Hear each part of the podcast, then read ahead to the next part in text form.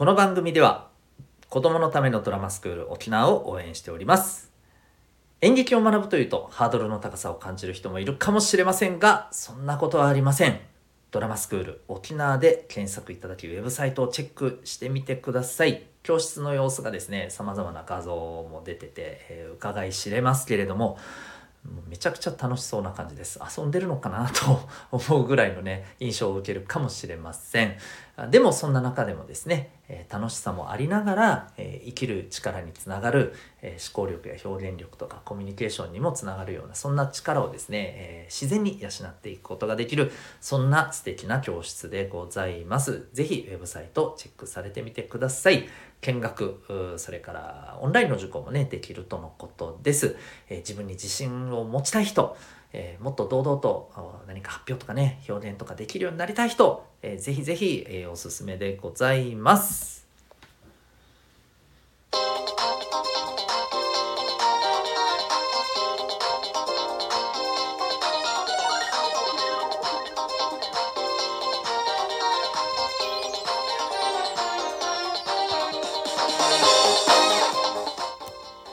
皆さん日々行動してますか？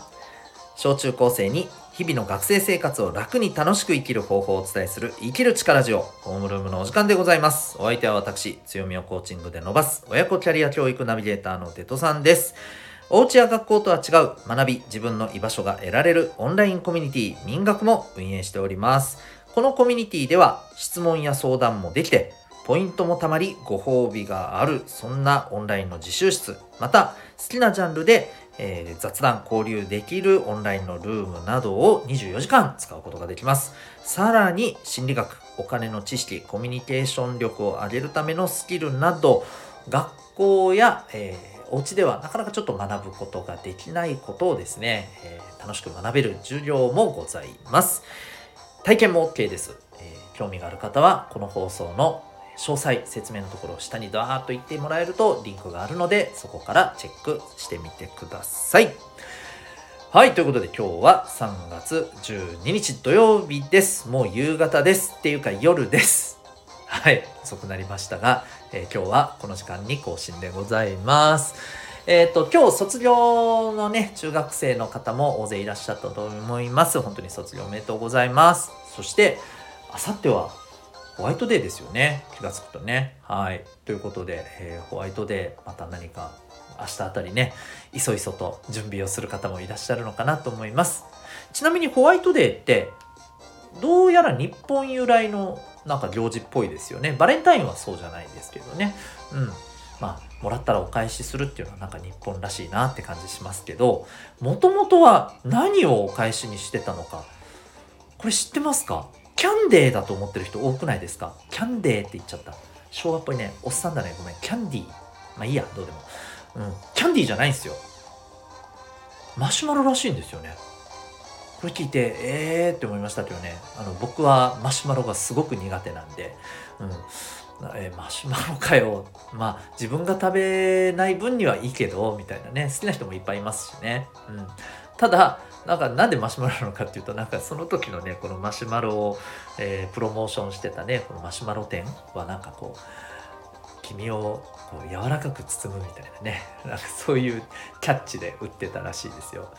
うんだから聞いててちょっと自分が恥ずかしくなりますね。はい。まあ何にせよ今はもうねそんなことはあれこれ関係なくですねなんかやっぱり送り合って楽しむ日っていう感じになってるのではないかと思いますので3月14日も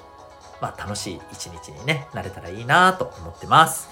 さて今日の本題ですね、えー今日はやりたいことがないっていうことについて喋っていこうと思います。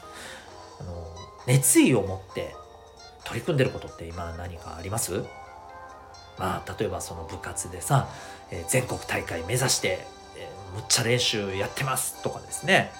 あるいは、えー例えばこうピアノを学んでいて今度コンクールで賞を取るためにめっちゃ頑張って練習してますとかね。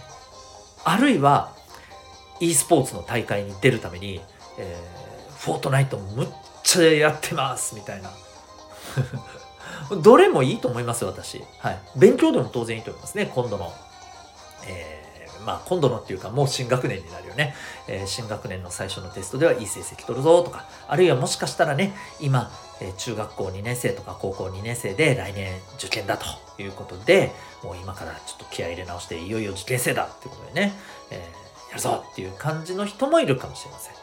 何にせよ熱意を持って何かに向かっていくぞっていうのがあるのはいいですよね。うん。で一方でいや自分今そんなのないんすけどっていう人もいるんじゃないかと思います。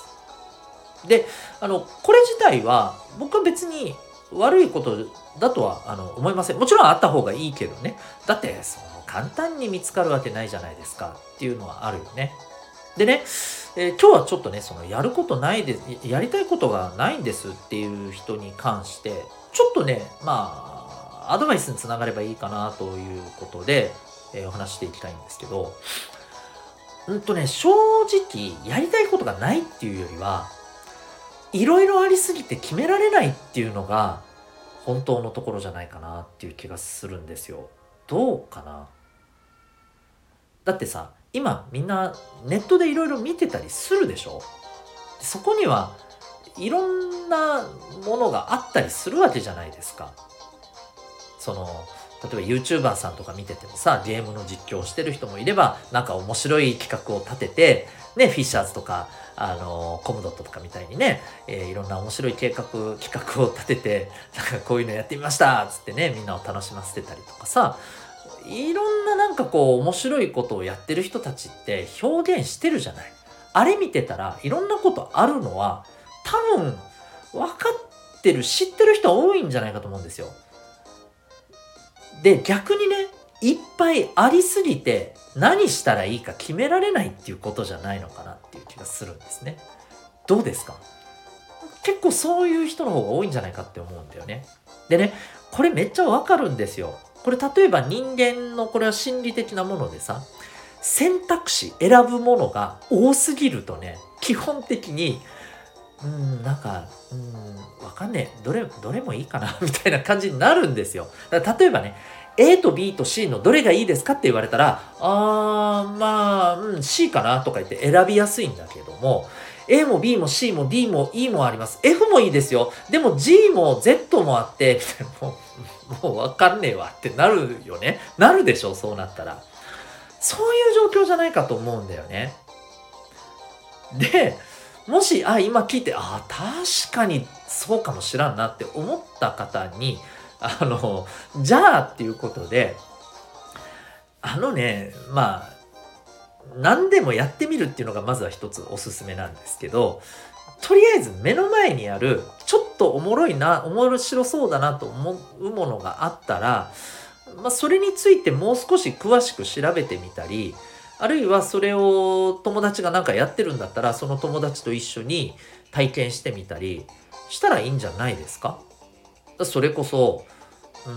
まあ、例えば友達がボランティア活動かなんかをやっていて、あ、面白そうだなと思ったら一緒にやってみたらいいじゃない。あるいは、えっ、ー、と、そうだね、兄弟でもいいかもしれないね。兄弟がいて、えー、例えば、えー、まあお兄ちゃんお姉ちゃんでもいいんですけれども、うん、なんか何か楽しそうにやっていたら、な、何それ何それって言って、えー、ちょっと一緒に覗き込んでみてもいいじゃないですか。あの、一番いいのはですね、え、ー、と、何かに夢中になってる周りの人、もうこの人のそばに行くことです。で、この人がなんでそんなに夢中になってるかをめっちゃ観察してください。そうすると、うーん、なんか、うん、うん、自分もちょっとそれやってみようかなっていう気になるじゃないですか。で、やってみたらいいんですよ。で、あなたも同じようにハマるかもしれないし、うんなんか自分には分からんってなるかもしれない。いいじゃないですか、それはそれでね。そういう風にして、えー、見ていったらいいと思います。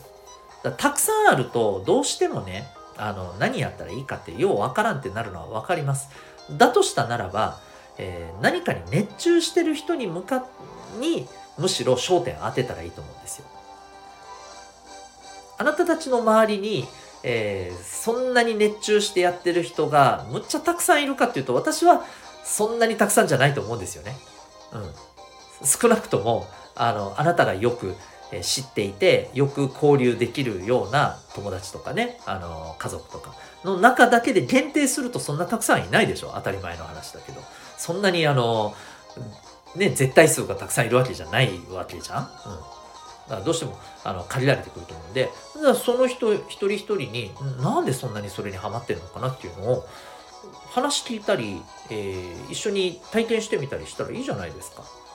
そんなんでいいと思いますけど。で、それでも見つからなかったら焦る必要ないですよね。うん。で、あのーもう一つこれをおすすめする理由はさ、あのーこうめっちゃハマってる人のそばに行くことで、めっちゃハマる、やりたいことに、こう、エネルギーをかけるってのは、こういう感じなんだなっていうのはなんとなくね感じ取れるんですよ。でその熱を感じ取れることによってやりたいことを選べるこれなのかもしれないっていうふうに、えー選べる感覚が今より絶対に強くなると思うんです。つまりやりたいことを、まあ、簡単に言っちゃえば見つけやすくなるんですよ今より絶対に。うん、なので、まあ、やりたいことがないな、まあ、別にそれをねあのなんかなってもやもやしてないんだったらいいと思います。やりたいことねえなまあ別にいいかぐらいの感じだったら無理にね探す必要なんかないと思うんだけど、うん、なんかやりたいことがない自分ってなんか、うん、どうかななんて思ってる人はですね、えーやりたいことになんか熱中してる人のところに行って、とにかくその人の熱を感じてください。そして観察してみてください。そこからだと思います。はい。えーやりたいことを見つけたい人、ぜひ参考にしてみてください。今日はやりたいことがないということについてお話しいたしました。えーこの生きる力ラジオでは毎日のホームルーム以外に、聞くだけ生きるスキルの授業という、えー放送もしております。興味がある方はですね、えーその他のこの、えー聞くだけ生きるスキルの授業というね、えこう冠がついてる放送もチェックしてみてください。えっと、まあ、あの、最初の何分かだけはこう無料で聞くことができます。全部の内容を聞きたいってなった場合は、えーえ各回250円でご購入できます。まあ、LINE のね、スタンプ2つ分ぐらいのね、値段なので、えーぜひ興味ある方はですね、えー自分の、まあ、学習だとか、えーこれからのコミュニケーションとかですね、えーまた社会に出た時に必要な、え考え方っていうことをですね、聞いてもらうことができますので、え興味ある方はぜひよろしくお願いします。それでは、心が躍るような学びの瞬間、今日もたくさん掴んでいくために行動してまいりましょう親子キャリア教育ナビゲーターのデトさんでした。ではまた明日